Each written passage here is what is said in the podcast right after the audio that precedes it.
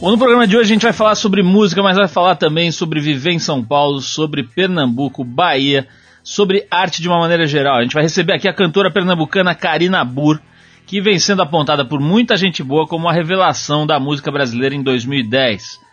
Além de muito simpática, bem divertida, a Karina vem aqui para falar sobre o começo da carreira dela na música, nos grupos de Maracatu, lá de Pernambuco, sobre a mudança dela para São Paulo, um processo bem interessante ela veio para fazer teatro aqui, né, para fazer trabalhos importantes aí com o Zé Celso e diretores desse nível. Vai falar também sobre o sotaque dela, que é uma questão aí que muita gente levanta, e mais uma série de outros assuntos bem divertidos. Até sobre uma certa chatice dela na hora de compor. A gente vai conversar com a Karina Bur hoje aqui. Também hoje a gente bate um papo com um dos maiores surfistas de todos os tempos. Estamos falando do Rob Machado, ele que esteve recentemente no Brasil participando do festival Uma Surf e tocou por aqui com a banda que ele tem também, a Malali Band, um surfista considerado outsider, um surfista que vive aí das viagens, de um processo de busca dele, uma figura bem interessante, bem especial. Bom, vamos começar com música como sempre. A gente separou aqui para começar o programa de hoje uma faixa da banda Sonic Youth, uh, Incinerate, do álbum Rather Ripped, de 2006. Depois do Sonic Youth, a gente volta para bater um papo com o Rob Machado, o surfista cabeleira. Vamos lá!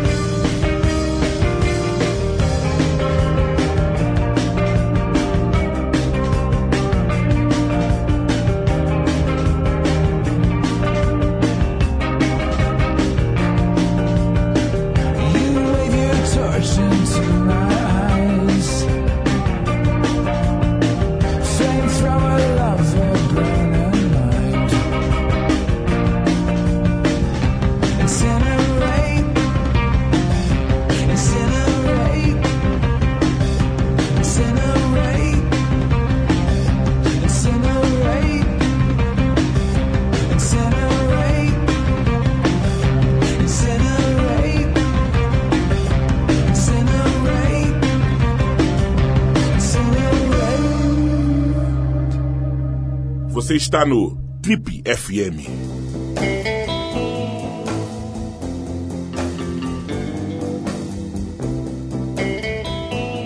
Estamos de volta com o programa de rádio da revista Trip. Você confere agora uma conversa que a nossa produção manteve com um dos mais talentosos surfistas de todos os tempos, o Rob Machado. O Rob que foi surfista competitivo e depois acabou largando e virou o que se costuma chamar de free surfer, né? O cara que fica aí surfando, viajando, fazendo reportagens, filmes, etc. E leva a vida profissionalmente assim. O Rob esteve aqui no Brasil há pouco tempo, se apresentando com a sua Malali Band, e a gente aproveitou um desses shows lá no festival para bater um papo com ele sobre música. Nos trechos que você confere agora, ele fala um pouco sobre o começo da ligação deles com a música, né, sobre a formação da banda e sobre o tipo de som que eles tocam. É, para finalizar, o Rob ainda dá um toque sobre o que ele tem escutado de novidades em termos de som por aí. Vamos aí, afia o seu inglês, aumenta o som e vamos ouvir.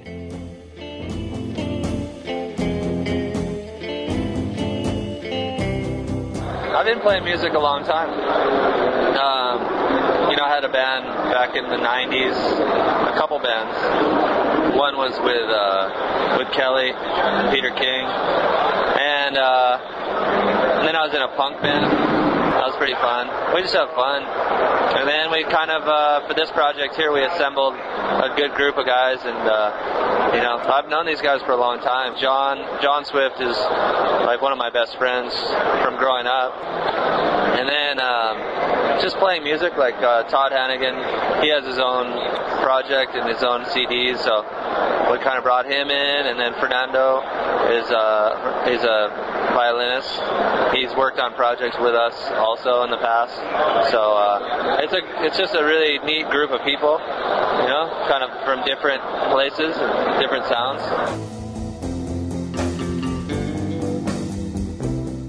We were just talking about that we came up with the word eclectic because it's there's some different, a lot of different sounds. We have acoustic guitar, electric guitar, violin, and uh, baritone guitar, and then we have drums and bass.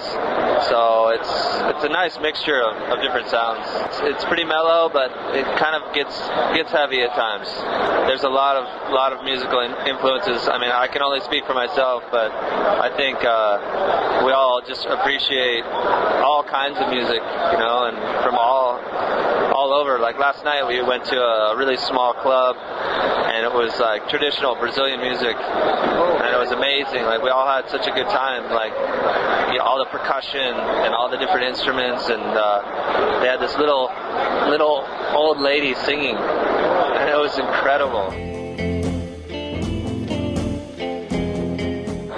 Well, I think I consume it on uh, on all levels, and most of the day I'm listening to the music. Uh, you know, I have a I have a record player. I listen to records at home. When I'm in my car, I listen to CDs. Okay. When I'm traveling, I listen to my iPod.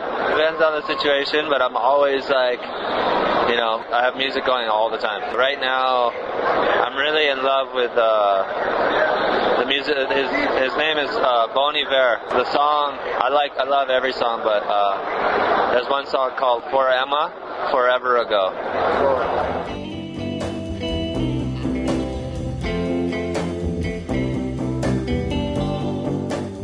Bom, você viu a gente bater um papo com um surfista e músico nas horas vagas, Rob Machado. Para quem se perdeu no inglês, ele falou basicamente que vem tocando há bastante tempo, desde a década de 90, e que a atual banda dele, a Malali, é formada por amigos da velha guarda, amigos antigos dele. O Rob ainda falou que classifica o som dele como eclético, o som da banda, né? E que eles têm influências de estilos de todos os cantos do mundo. Para finalizar, ele contou que, é, que ouve música o tempo todo e em diferentes formatos, em vinil quando está em casa, em CD quando está no carro e no iPod quando está viajando. E que no momento ele está aficionado pelo som da banda Bon Iver. Indicou a música For Emma, que a gente escuta agora. Se quiser saber mais sobre o Rob, é só acessar o nosso site, trip.com.br. Lá você encontra a matéria que a gente fez com ele para a edição 187 da Trip. Vamos então com o som escolhido especialmente pelo Rob Machado, nosso DJ convidado aqui. A faixa é For Emma, da banda Bon Iver. E depois a gente volta com Karina Burr, falando de música e de lifestyle por aqui. Vamos lá.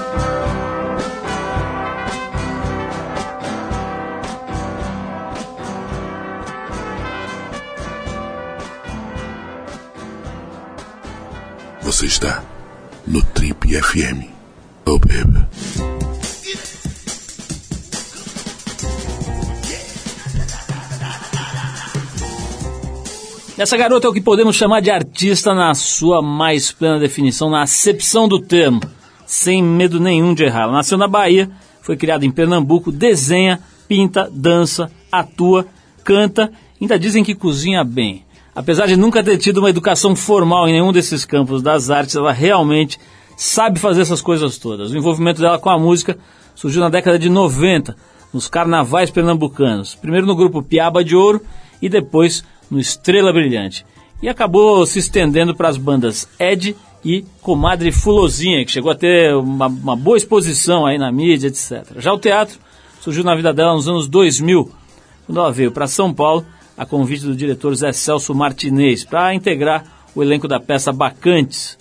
A experiência foi tão bem sucedida que ela acabou participando de todo o projeto de Os Sertões, do Teatro Oficina, um projeto que marcou bastante a cena do teatro contemporâneo no Brasil. No começo desse, desse ano, ela voltou a se dedicar mais à música, lançou seu primeiro disco solo, Eu Menti Pra Você, que alçou esta jovem à condição de revelação e destaque do ano na opinião de muita gente boa de várias entidades aí especializadas em música. A gente está falando da Karina Burr, a dona de um dos sotaques mais simpáticos da música nacional. Eu prometi falar com ela, não, eu, eu disse para ela que eu não ia falar sobre o sotaque, mas é absolutamente impossível. Vocês vão ver por quê. O sotaque dela é muito fofo. Hoje aí, meio alterado, né, Karina? Você está meio resfriada aí. Isso vai mexer um pouco com a fofura do seu sotaque, mas a gente conta com ele aqui. Tudo bem, Karina? Tudo bem, tudo massa. Olha só, esse negócio aqui que eu falei, bom, a cozinha bem foi por minha conta aqui, mas a real é que você pinta, tem desenhos incríveis seus e, e enfim, ilustrações aqui no seu próprio CD, né? Coisa boa mesmo, legal. E, bom, a coisa do teatro, quer dizer, é um negócio sério, né? Não é qualquer artista aí que entra nesse tipo de trabalho do Zé Celso e os sertões, etc. Uh, dança e tal. Como é que é? Quer dizer, você meio autodidata nessas coisas todas, foi se metendo, você era daquelas meninas que já saía dançando e cantando meio do nada, assim? É, foi, foi sempre de um jeito bem natural que eu comecei a fazer isso tudo. Inclusive, esse dança aí é bem assim, danço como todo mundo dança. Não...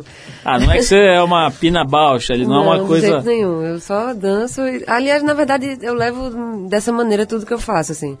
Desenho, canto, faço teatro, tudo desse jeito, de um jeito muito natural mesmo.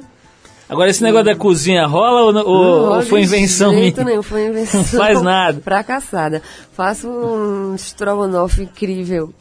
O, o, um brigadeiro. Karina, quando, quando eu estava falando aqui da. brincando aí com a coisa do seu sotaque, antes mesmo da gente começar a gravar, para minha surpresa, estava dizendo, é, mas não é todo mundo que gosta, né? Quer dizer, tem às vezes uma rejeição. Rola mesmo? Que tipo de rejeição é essa?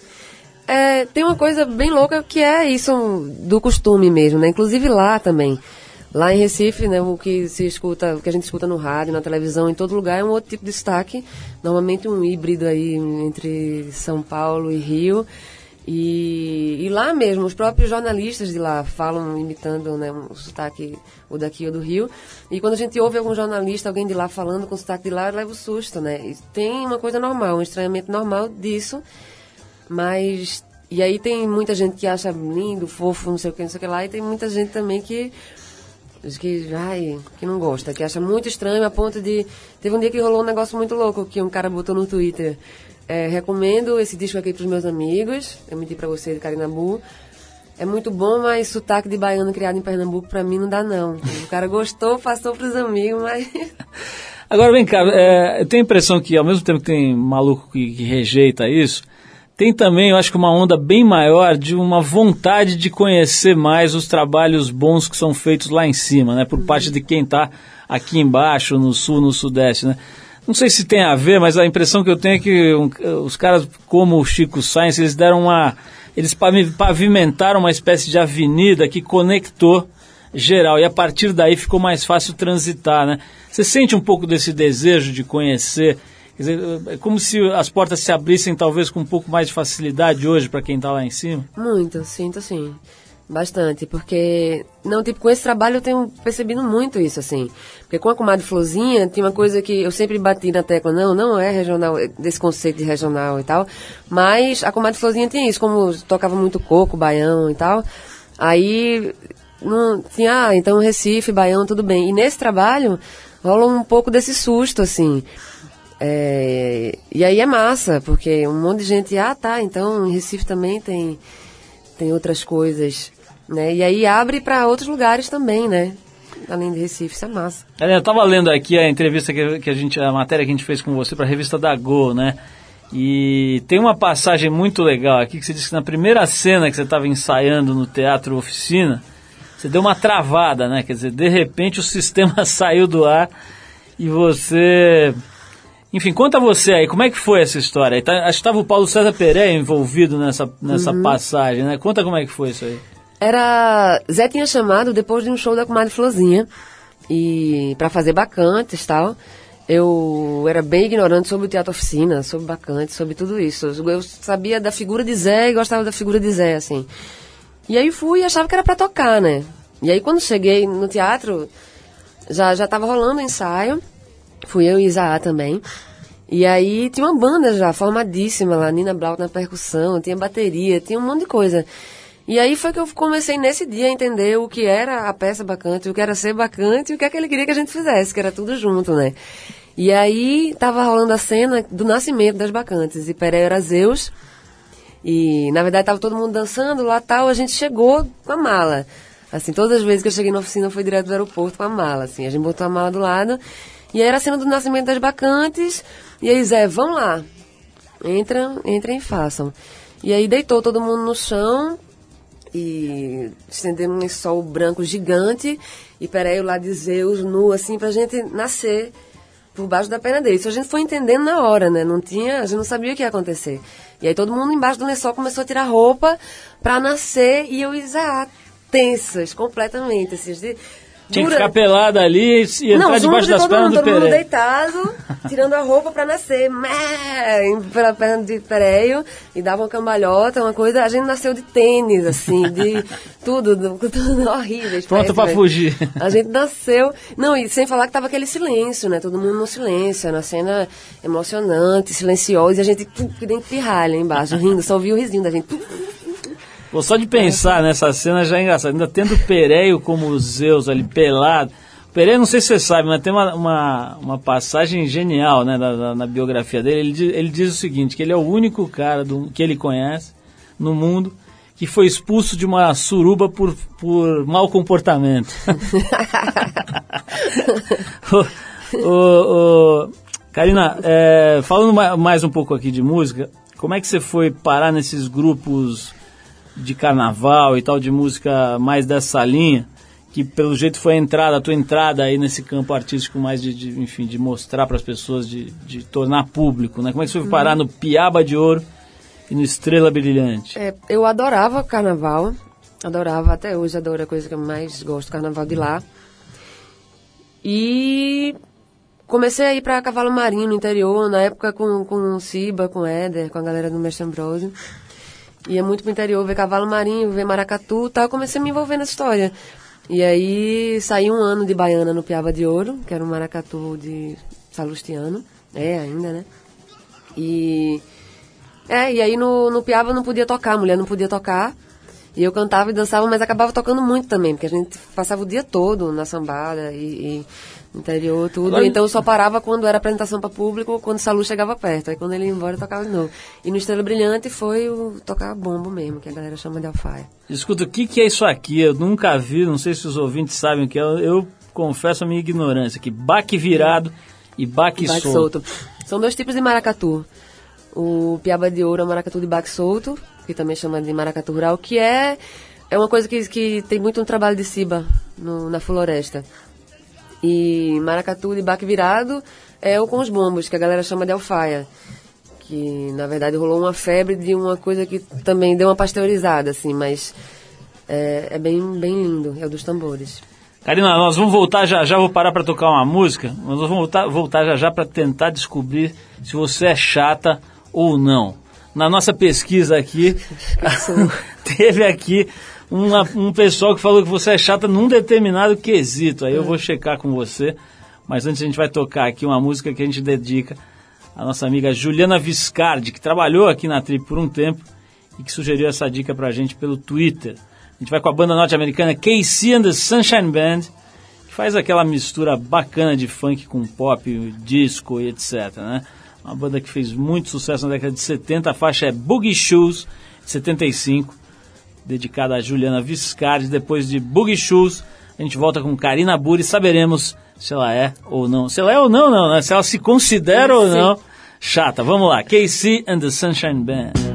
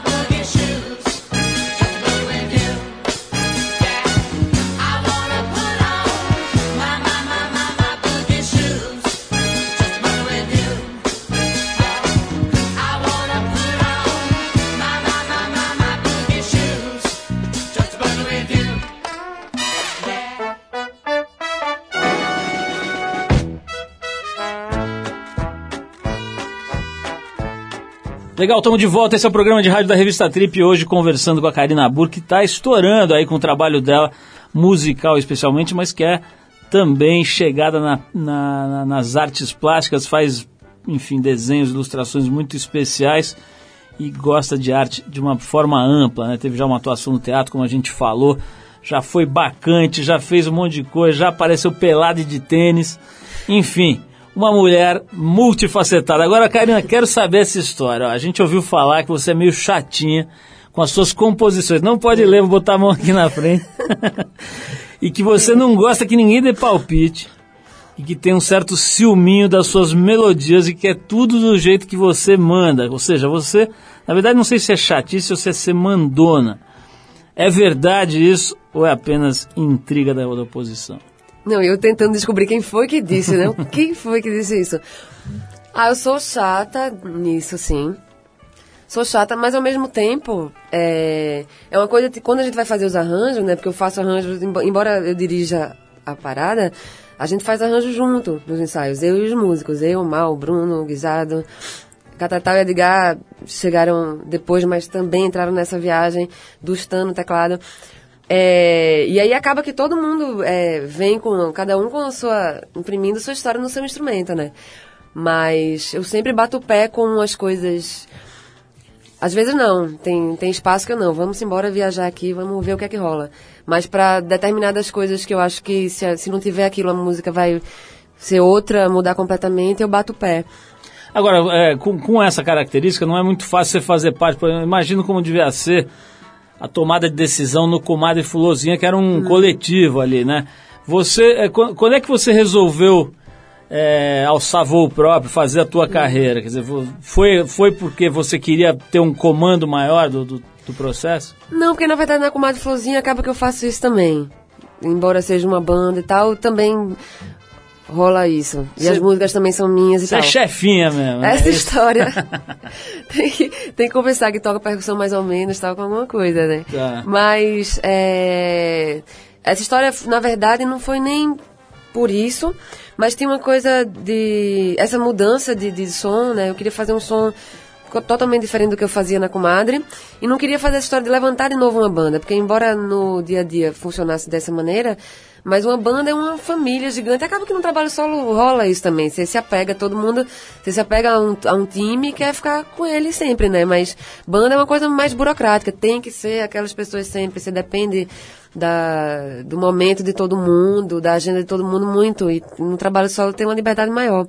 E foi mais uma coisa de eu querer botar a cara a tapa mesmo, assinar a história, sabe? Do que do que isso. Não deixa eu assumir que eu faço isso, porque eu estava sempre atrás do nome Comadre Florzinha. E Comadre Florzinha sempre foi um bando de menina e ah, um bando de menina. Sabe? Você resolveu assumir uma coisa mais autoral. né? É, eu precisava dizer, não, eu seja bom ou seja ruim isso, sou eu que estou fazendo. Botar a cara pra bater. É, eu tive necessidade disso. Essa música aqui, que acho que a- a- imagino que seja mais conhecida, que é o Mentir Pra Você, ela é muito interessante você mesmo que com- compôs, né? Que fez a letra. Aliás, de todo o disco, né? Você fez todas as letras. Como é que foi esse momento aí? Você se olhou no espelho, estava se sentindo uma megera e resolveu botar isso pra fora? Como é que foi aí? Isso é autobiográfico ou não? Um pouco, na verdade o disco todo é um pouco, mas não. O disco todo é muito autobiográfico, mas não no sentido de. Eu não respeito nem a ordem dos fatos, nem o final das histórias, nem os personagens das histórias necessariamente sou eu todos. Pode ter acontecido com outra pessoa, digo que sou eu, ou comigo, digo que foi com outro. Não tenho nenhum respeito por isso. Assim, de, de que é ficção científica baseada em fatos reais, assim, mas. é, mas na verdade a história dessa música é uma brincadeira com isso, com culpa com culpa que mulher carrega sempre, a coisa da cruz de Jesus e tal, e o que para homem normalmente é brincadeira, é engraçado, é divertido, normalmente para mulher é um crime, é uma foi uma brincadeira com isso. Como é que é essa? Vamos falar um pouco, vamos aprofundar um pouco essa questão. Como é que é essa culpa feminina aí que você quis espiar aqui, quis pôr pra fora? Quer dizer, o que, que é? É em relação aos relacionamentos? Quer dizer, homem pode tudo e mulher é sempre mais controlada e travadinha, é isso? Não, não que seja controlado e travadinho, não isso, mas uma coisa de uma exigência social e católica e tudo mesmo. Tem isso, né? Normalmente é engraçado, você vai ver filme, novela mesmo, sempre que tem briga de ciúme de mulher, é uma coisa engraçada, puxando o cabelo, todo mundo rindo. Quando é coisa de homem, não, é uma coisa de honra, né? Vai lá, mata a mulher, bota pra fora de casa, é, bate, é uma coisa bem dramática, né? Então foi uma brincadeira com isso, foi querer, foi isso de, ai, de se sentir uma pessoa má e da cruz de Jesus e tal, e ao mesmo tempo falar uma coisa, ah, tô nem aí, é uma coisa muito leve, muito... Karina, é quase impossível a gente conversar com pessoas ligadas à música e não falar dessa reorganização do mercado, né? Quer dizer, pô, até outro dia a coisa do CD e tá hoje o CD quase que, que não importa mais, né? No composto aí de, de ferramentas é, é, que te expõem e que também que geram receita, né? Que remuneram. Como é que você está vendo aí? Para você, é, tem, os aspectos são mais positivos dessa reorganização? Ou você preferia ter estourado na época em que se vendiam 100 mil, 200 mil, 1 milhão de CDs? É, na verdade, eu nunca consegui, é, sempre que rola essa discussão, como eu nunca vivi é, fazendo música nessa outra época, então não consigo sentir falta dela nesse sentido, entendeu? E é muito bom o que tá rolando, né? Porque você tem possibilidade de espalhar mais o som, o trabalho, de uma maneira mais legal, sem depender tanto de gente é, definindo seus rumos, né? É uma liberdade muito maior. Por outro lado, é, é uma coisa também completamente sem apoio, né? Sem nada ali sustentando. Então, mas do... Perdi aqui o fio da meada. É, deixa eu te perguntar uma coisa aqui, então, para te dar outro fio da meada. Quando você faz, porque essa coisa da música de trabalho é uma coisa meio do- da época antiga, né? Quer dizer, se fazia, se escolhia uma música que, que os artistas ou que a gravadora julgava que fosse mais palatável, mais comercial, e punham lá para tocar, pediam para as rádios, em alguns casos pagavam para as rádios, etc, para tocar a tal da música de trabalho, né? Hoje acho que esse negócio, enfim, pertence ao passado. De qualquer maneira, não dá pra negar aqui que eu, eu menti pra você, é a música mais tocada desse teu CD que tem esse nome. Então, como, como é que é? Você escolheu, você achava mesmo que essa música ia encaixar melhor? Não, não pensei nisso. Eu lembrei agora que você falou a história do CD. Eu acho que o CD continua sendo muito importante porque tem isso, é muito diferente, né? Música de dinheiro, música de mercado. Então, se o mercado está exigindo outra coisa, mas você continua com a necessidade de escrever um livro, de lançar um disco, você não precisa, né, se matar, se acabar com sua vontade, porque o mercado não sei o quê. Principalmente se você ainda não ganha milhões com isso.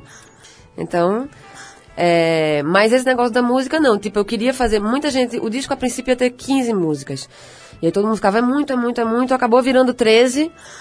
Mas porque, ah, já que é muito, duas não estavam do jeito que eu achava massa pra botar no disco, ficaram 13. E muita gente acha muito ainda. E muita gente tem, é, escuta o disco inteiro.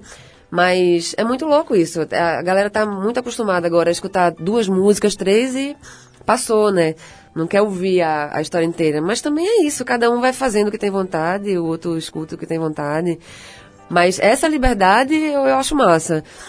É, e isso do formato morrer, do CD, eu acho que também fica um desespero muito grande com isso, sabe? Com, ai, ninguém. to- é, são outros tempos, ninguém precisa mais ter objeto físico. Todo mundo precisa ter coisa física. Todo mundo tem geladeira, fogão em casa, sofá. Não é esse drama também. Parece que é todo mundo robozinho, tá todo mundo uh, informatizado demais, sabe? Se não é só isso. de pílulas e chips. É, não, e também tem gente também que não, não vive no Twitter, não vive no Facebook, não vive, não é só isso, né? Karina, vamos tocar então Eu Menti Pra Você. É, depois a gente volta para bater mais um papo aqui com a Karina Bura. Esse- esse- essa faixa tem o Bruno Buarque na bateria e chapas de aço, o Mal no baixo, o Otávio Ortega no teclado, Guisado no trompete e o velho bom Edgar Escandurra nas guitarras. Nosso camarada aqui, o Edgar, teve aqui recentemente tocou no Prêmio Trip Transformadores ano passado, arrasou. Foi ele e o Andrés Kisser, né? Ele e o Andrés num dueto alucinante. Vamos então ouvir a Karina Bura essa turma toda cantando Eu Menti Pra Você. A gente já volta para saber como é que a Karina Burr cuida do seu estilo. Se ela mesma que se veste ou se ela contratou um personal stylist. Vamos lá.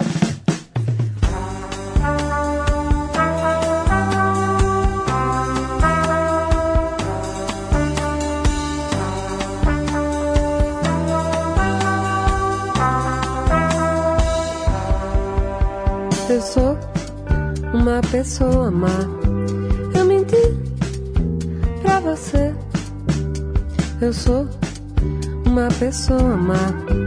Eu menti pra você. Você não podia esperar ouvir uma mentira de mim. Que pena eu não sou o que você quer de mim. Eu sou uma pessoa má. Eu menti pra você. Eu sou uma pessoa má. Eu menti pra você. Você não pude esperar ouvir uma mentira de mim. Que pena eu não sou o que você quer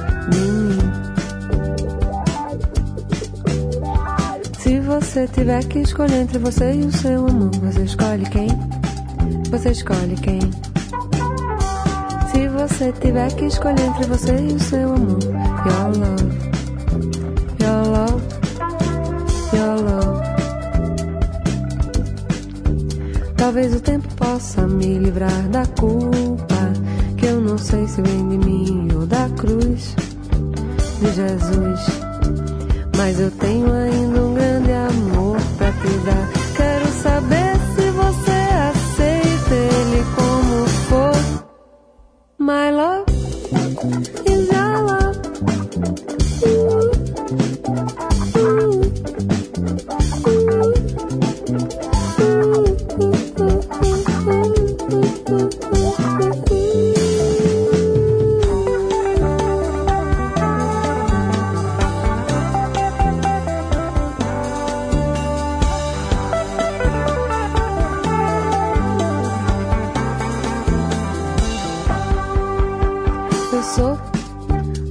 uma pessoa má. Eu menti pra você. Eu sou uma pessoa má. Eu menti pra você. Você não pude esperar ouvir uma mentira de mim. Que pena eu não sou o que você quer de mim. Você tiver que escolher entre você e o seu amor, você escolhe quem? Você escolhe quem? Se você tiver que escolher entre você e o seu amor, your love,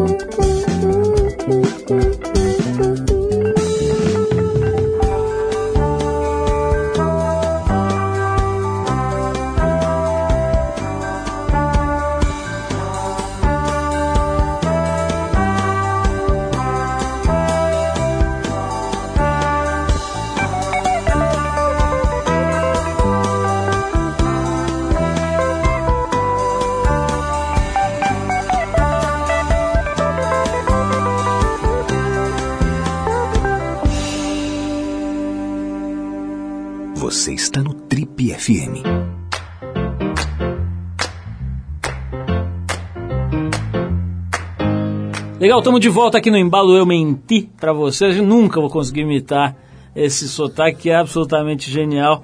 E você deu, deu pra você sentir que não é só o sotaque, né? Que é o som todo, a letra, enfim, todo o arranjo é realmente um barato. Karina tava falando meio brincando aqui, mas a verdade é que a estética também é fundamental no trabalho de arte, né? Então, eu me lembro, por exemplo, de ter falado aqui já e repito, os shows do Luiz Melodias são, na minha opinião, impecáveis, entre outras coisas por causa do figurino. É um cara que escolhe muito bem, não sei se é ele, se é a mulher dele, se é, se é o Ronaldo Esper, mas alguém escolhe ali roupas incríveis e tal. Então ele se, ele se apresenta sempre de um jeito muito leve, inclusive no vestuário. Como é que você lida com isso? Eu vejo sempre que você está com umas roupinhas aí diferentes, eu não sei classificar muito, mas tem toda um, uma estética aí, né? Como é que você faz isso? Você gosta disso? Você gosta de moda? Como é que é a tua ligação com esse aspecto?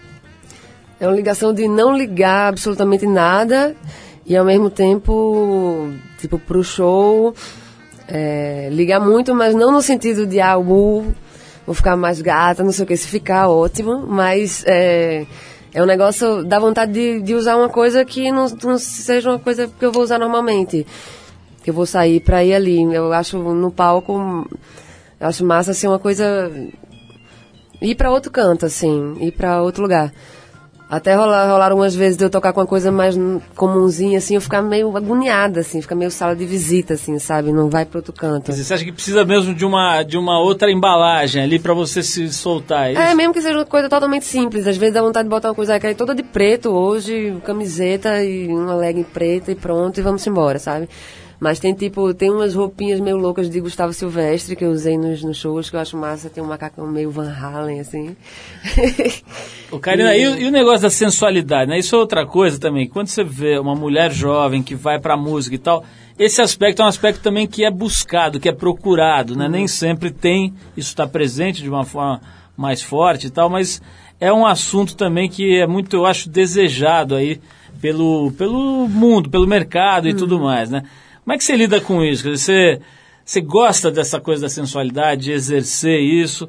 Ou é uma coisa que você deixa mais quieto? Como é que você lida com esse aspecto? Dizer, e agora está até engraçado, porque não sei se você tem reparado, mas eu volta e meia vejo entrevistas de mulheres que, vamos dizer, são catalogadas como mulheres inteligentes, dizendo o seguinte, ah, eu não quero mais ser inteligente, eu quero ser gostosa. Agora tem uma- um momento em que a mulherada está nessa onda aí.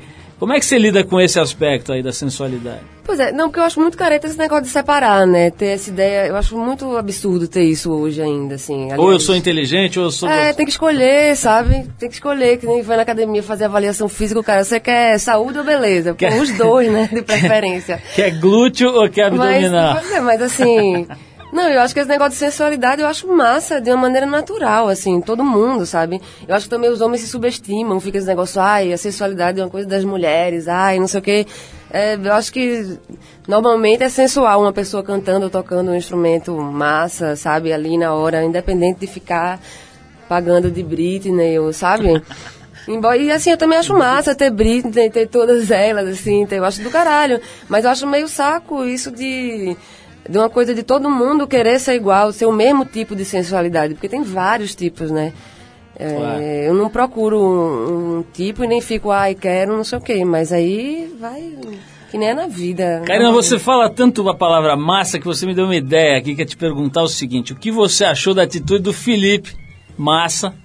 Vocês não sei se acompanhou aí, né? Mas tem uma polêmica grande aí sobre a, a atitude. Quer dizer, ele obedeceu a um comando do dono da equipe, do diretor da equipe da Ferrari, para aliviar, tirar o pé e deixar o, o, o espanhol passar, enfim, aquela história toda que todo mundo sabe. Já que você fala tanta palavra massa, eu quero que você analise o massa e me diga, do ponto de vista de, enfim, de, de observador aí, de uma pessoa que está aí no mundo, o que, que você achou dessa atitude? Tem, tem duas defesas, né? A defesa de que o cara é profissional, pertence a um time, esse time tem um comando, existe uma hierarquia. E o outro lado é o seguinte, o verdadeiro campeão, não sei o que, ele vai pra briga, ele põe a faca no dente, vai buscar e tal. Que partido você tomaria aí? É, eu sou romântica. que- Eu sou romântica que nem o meu blog, que é romântico defeituoso. Eu acho. Não curti, não curti. Acho uma merda. Acho. Não foi massa. Não foi massa de jeito nenhum. Eu acho um saco isso, quebra tudo, né? Que nem rola com futebol também, um bocado de coisa desse tipo, assim. E com tudo, né? Quando. Porque, lógico, tem grana, tudo é grana, né? Na música é grana, no esporte é grana, tudo é grana, é o mundo do dinheiro, ok, mas. Tem uma hora que não dá mais, né? Você nem vê mais a galera, é só marca, é só não sei o quê. Você não pode mais torcer, que não adianta você torcer, né? Você perde a fé, né? Você fica lá, rezando, não sei o quê, e não adianta que o outro manda e não passa. Claro. É ruim. Karina, é, você mencionou aí a coisa de academia, né? Vou lá na academia, o cara pergunta se... Quero saber o seguinte, o- você escolhe glúteos ou escolhe abdominal na sua academia? Não, isso da academia foi saúde ou beleza? Tá. Eu digo não, os Você- dois. Mas gente. você faz ginástica, você gosta de esporte, como é que é a tua relação com Eu isso? gosto muito, mas é um negócio assim, ou eu surto e faço todo dia, ou eu hum, largo de vez, assim. Aí eu tô numa fase de tentar ser uma pessoa normal e nem surtar e nem largar de vez, né? Ficar ali. E aí você faz o quê? Dá uma corridinha, vai, faz uma ginástica ou acaba não fazendo nada e ficando... Não, é isso, depende dos surtos. Às vezes eu fico entro numa de fazer yoga, às vezes não, aí fico lá, academia, uh, esteira musculação. Às vezes eu, oh, pilates. Às vezes... Mas tem uma ligação, quer dizer, se não é uma pessoa eu que, gosto muito. Por mim eu dançava todo dia, se na não é uma pessoa que consegue ficar seis meses sem fazer nada, por exemplo, Não, físico. pois é, é. Por mim eu dançava todo dia, na verdade, todo dia mesmo. Tinha samba todo sábado e domingo, e o resto da semana tinha, sei lá, todo tipo de dança. Mas aí acaba que. Aí daí morar em São Paulo, pra uma pessoa que vem de Recife, né? Você foi acho, criada em Recife, né? Apesar de ter nascido na Bahia. Como é que é? Quer dizer, o que, que tem de bom e de ruim aqui, assim, que você selecionaria se tivesse que, que analisar? De bom, é, a, pra mim, assim, essa, a velocidade. A velocidade de São Paulo, pra mim, foi uma coisa muito massa e que, e que eu gosto muito. Principalmente porque eu tenho uma tendência ao ócio, assim, não de fazer. Eu faço um monte de letra, um monte de música, um monte de desenho, parará, e vou guardando, guardando, guardando, guardando, entendeu? E em São Paulo eu sou obrigada a botar isso pra fora, então é, é massa. Lá em Recife você tava- você era meio lesadona, então... eu sempre fiz muita coisa, muita coisa ao mesmo tempo. Sempre fiz lá. Tocava em várias bandas, no Maracatu, um monte de coisa ao mesmo tempo. E por isso que eu fazia muita coisa. Mas se. Tipo, aqui em São Paulo, por exemplo, tô sem tocar percussão. Porque não tem carnaval, porque não tem São João. E eu não tô envolvido em um trabalho que tem percussão. Aí eu parei de tocar, entendeu? Eu preciso de alguma coisa me obrigando a fazer. Então, São Paulo me dá isso. Tem que entrar no Gaviões da Fiel, alguma Então- coisa, dá um jeito. Não, eu até cheguei perto da Vai Vai porque tinha uma relação com a oficina, mas aí eu desisti, porque o primeiro dia que eu peguei o tambor, eu toquei dois minutos, já tomaram de mim, eu, ai, não dá. A minha cor me, me, me deixa... Não na te credencia. É, na percussão eu, a minha cor acaba comigo. Karina, o que, que tem de show programado aí? Como é que as pessoas fazem pra te ver? ah, vai ter dia 19 de agosto no Estudo SP.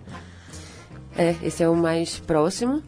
Pra quem tá em São Paulo, quem tá então, em São Paulo, é. 19 de agosto. 19 de agosto. Vai ter no Rio, dia 25 de setembro, no, no Teatro Rival. Bom, e obviamente, né, mesmo com esse papo de que o CD, não sei o que, e agora é só é, internet e tal, mas o fato é que pra quem gosta de um bom CD, o CD tá nas lojas, né, Karina? Uhum. Tá rolando lá, o, o Karina Bur, eu menti pra você. O CD absolutamente recomendado. Coisas muito legais e muito originais, né? Isso que é mais legal, assim. São coisas que você não vai falar, ah, isso eu já ouvi no último show da Britney. Com certeza você não vai, você não vai ter essa sensação. Karina, brigadíssimo, parabéns aí pelo teu trabalho. Realmente a gente gostou de cara. Falei aqui pra você, a gente conheceu através da Patrícia Palumbo, que é a grande perdigueira aí do, do- da música brasileira. É impressionante como ela fareja as coisas. Isso só consegue quem conhece e gosta, né? E é realmente o caso dela. Tá sempre aí especulando, sacando, conversando e acaba descobrindo coisas muito legais aí. Enfim, a gente gostou desde cara e agora tivemos esse prazer de te receber aqui, bater um papinho brigadíssimo. Eu que agradeço, como dizem vocês, obrigada eu. eu que agradeço. Karina, vamos tocar aqui uma outra cantora que a gente separou pra você, pra dedicar pra você, certamente você conhece. É, assim como você, ela também canta em mais de uma língua e também se arrisca no universo dos traços, aí desenha, faz coisas interessantes. Estamos falando de uma norte-americana, April March. Nome engraçado, né? April March, abril-março. Que além de cantar em inglês e em francês também faz um trabalho com desenhos animados para televisão. Olha só, curioso. Então a gente separou a faixa Chick Habit, presente na trilha sonora do filme Death Proof. Karina, um beijão, obrigado. E a gente vai com abril-março, April March. Valeu. Valeu, valeu, valeu.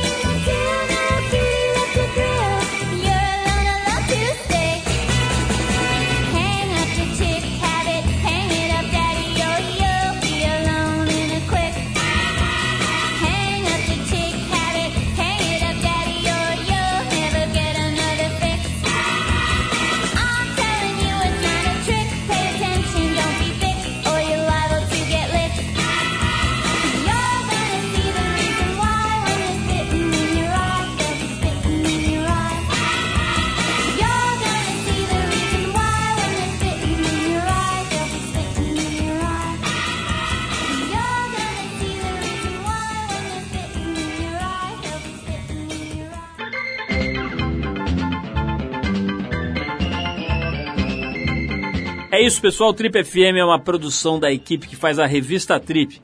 A apresentação é de Paulo Lima, participação excepcional e esporádica de Arthur Veríssimo, produção e edição de Alexandre Potashev. Para falar com a gente, você pode escrever para radio@trip.com.br ou então pode adicionar a gente no Twitter. A gente está lá no Revista Underline Trip. Para quem perdeu o programa, quer ouvir de novo, quer ouvir numa hora especial, ou mesmo quer conhecer melhor nosso trabalho, vai lá no trip.com.br, você vai ver tudo, inclusive dezenas, centenas de gravações desse nosso programa que completa 25 anos agora e que estão lá disponíveis para você ouvir no seu computador, no seu tocador de MP3, a hora que quiser, do jeito que quiser. Na semana que vem a gente volta nesse mesmo horário com mais um Trip FM. Um abração, paz, saúde e a gente se vê.